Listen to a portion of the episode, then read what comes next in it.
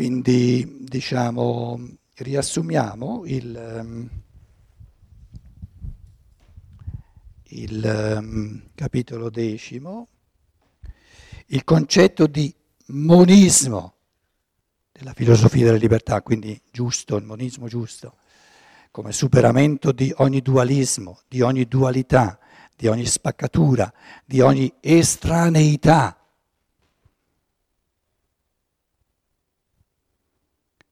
è di quell'unità assoluta che crea il pensare. Se io adesso dico che crea il pensare puro, lo si capisce, no? Dopo le spiegazioni date. Perché c'è pensare e pensare, ovviamente. Quindi il fatto di aggiungerci puro ti sta a dire guarda che anche nel pensare ci sono gradi di più maggiore o minore purezza. E dove è massimamente puro il pensare?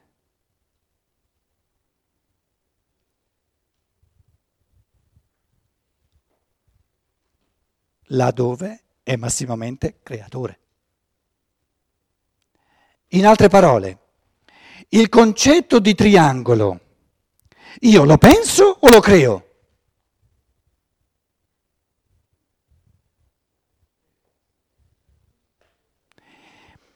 Se lo penso senza crearlo, ho subito l'impurezza di pensiero che presuppone che qualcun altro l'ha creato. Ecco l'impurezza. Se invece io lo creo, non mi importa nulla di chi l'ha creato o non l'abbia, non l'abbia creato, lo creo io. Questa è la vertigine del pensare puro.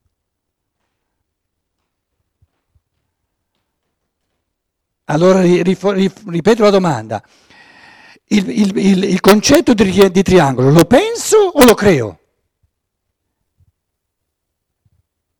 Se lo penso senza crearlo, il mio pensare non è puro.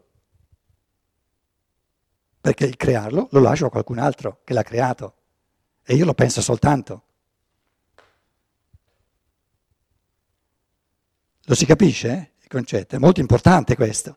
Se io invece il pensare il pensare il concetto di triangolo e il creare il concetto di triangolo lo vedo come una cosa sola, lo posso pensare soltanto se lo creo, non mi importa nulla di un creatore che, che, o di tutti i triangoli che ci sono già stati. Proprio non mi, non mi riguardano.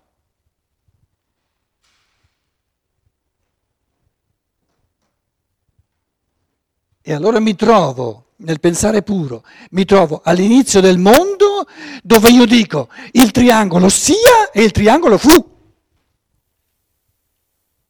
Tale e quale come chi magari affari suoi potesse già aver avuto prima di me il concetto di triangolo. Sono affari suoi.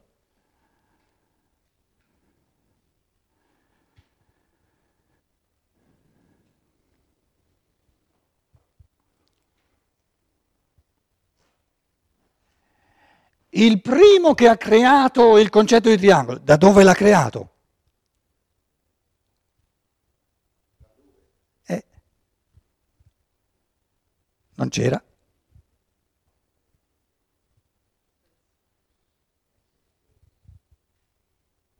Da lì si vede che il pensare è creazione in assoluto. Perché prima che il logos creasse il concetto di triangolo, non c'era. Da dove lo crea? Da, da nulla lo crea, dal nulla. Quindi il pensare è il pensare puro, è una creazione dal nulla.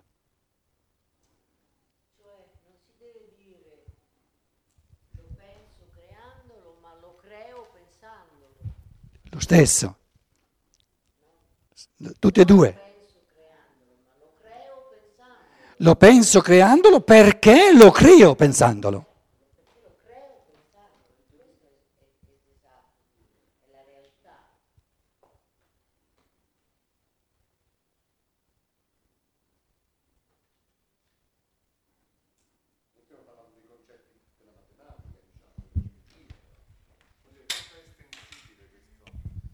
Quanto è estensibile questo, questo discorso che, che stiamo facendo?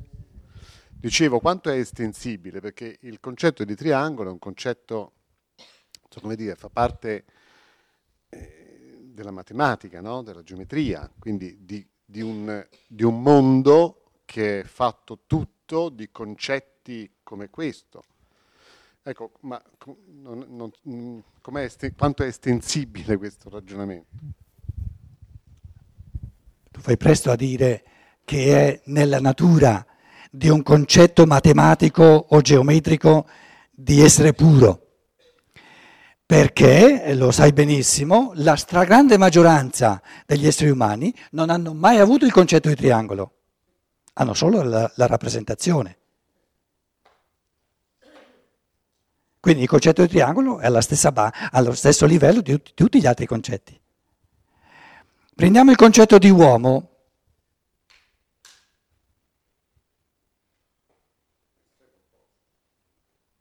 No, non è detto, non è detto.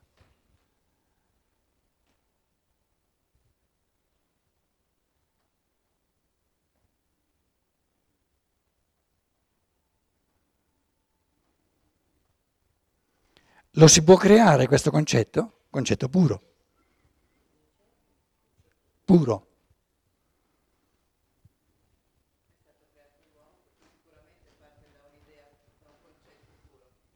Com'è?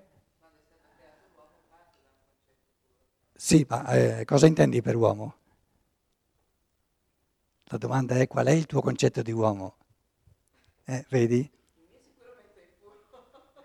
Sì, la, rappres- la rappresentazione c'è, no?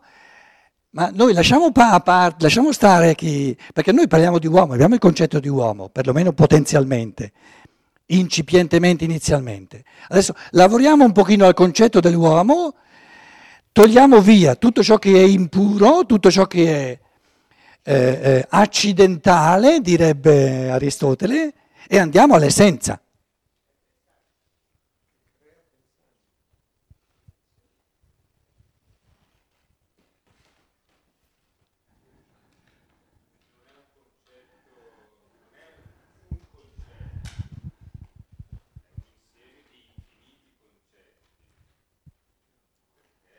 Allora dovresti usare infinite parole, perché ne usi una sola?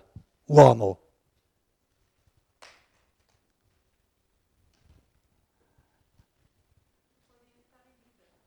Com'è?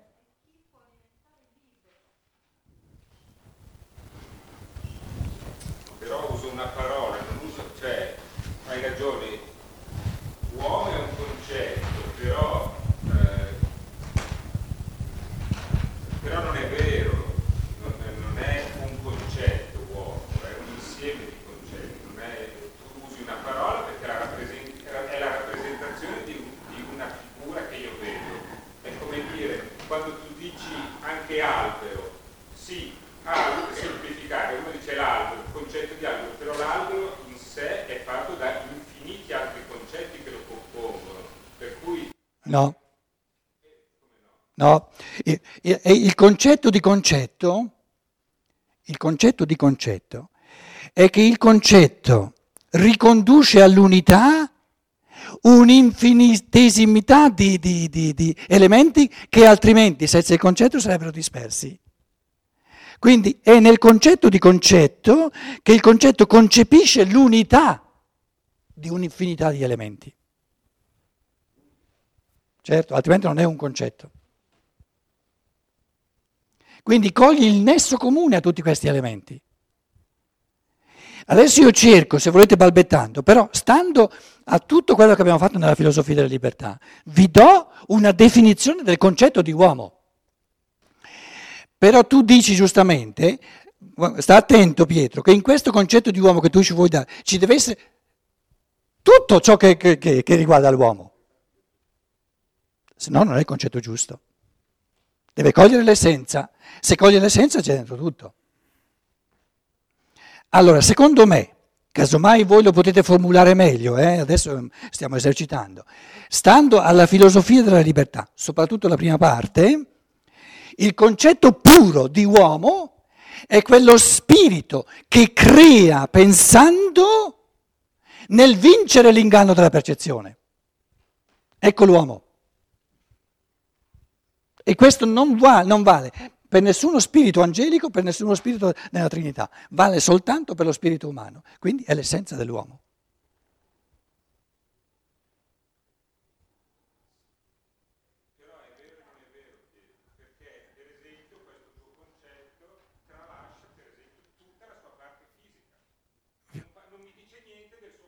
È la percezione?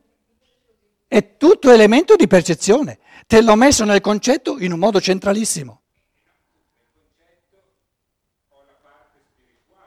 No, a Noè, è Noè. No, hai la parte spirituale come superamento dell'inganno della percezione, perché tu stai presupponendo che il fisico sia una realtà, sei un bravo materialista. E, e, e, cos'è? Cos'è il fisico?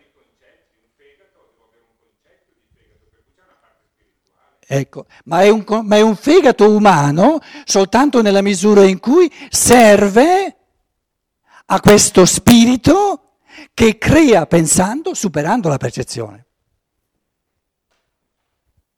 Quindi deve essere, deve essere, incarnato se deve superare la percezione e per essere incarnato ci vuole anche il fegato. Quello che io voglio dire, adesso vogliamo essere onesti, sono cose molto importanti. Trovatemi voi qualcosa dell'uomo che non sia compreso ciò, nel concetto che io ho espresso. Non lo troverete mai. Perché c'è tutto il lato della percezione e c'è tutto il lato, c'è tutta la creatività del pensare che, se volete, trascende, supera questo inganno della percezione. Perché resta di fatto che la percezione, il fegato come percezione è un inganno. E allora tu devi, devi reinserire il concetto di fegato nel concetto dell'uomo. Oppure lasciamo via il mio concetto di uomo. Cos'è l'uomo secondo te? Dacci tu il con- cos'è l'uomo secondo te? Dacci tu un concetto di uomo.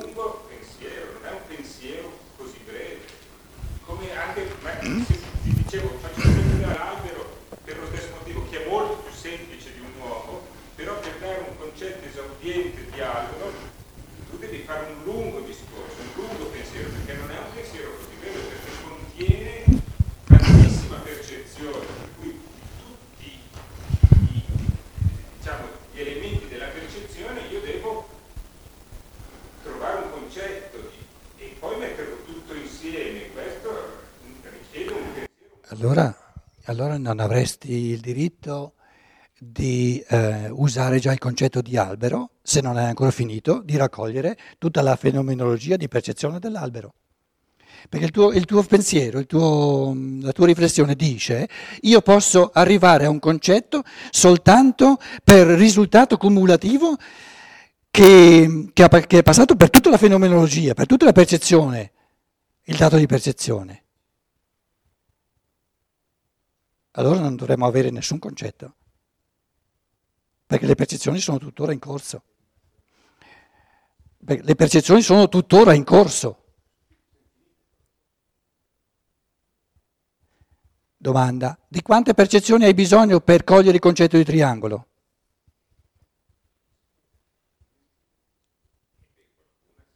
No, no, per avere la, la rappresentazione devi avere la percezione ma per avere il concetto di triangolo non hai bisogno di nessuna percezione. Basta il concetto. Com'è? No, per avere il concetto nella filosofia della libertà c'è. Certo che è possibile. Certo che è possibile. Certo che è possibile.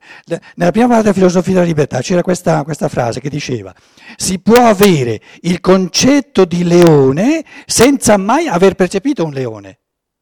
Invece non si può avere la rappresentazione di un leone senza aver avuto la percezione.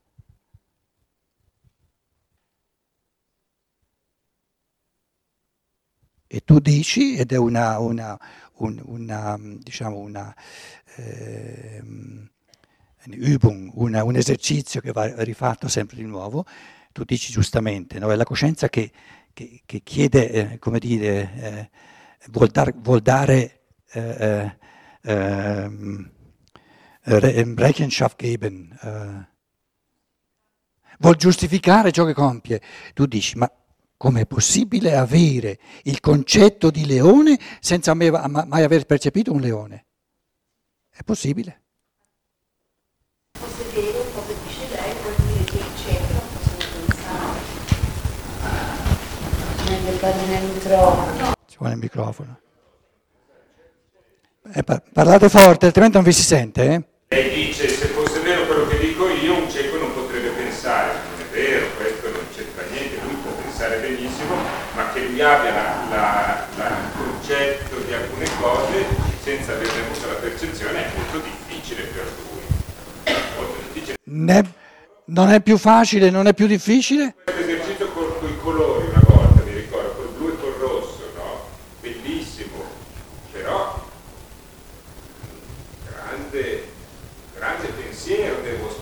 devo mettere in movimento per potergli far avere un concetto di una cosa che lui non vede. Mentre se io vedo il rosso ho un'immediatezza per una persona cieca, io per fargli avere una, qualcosa che vada vicino a un concetto di rosso un zoom.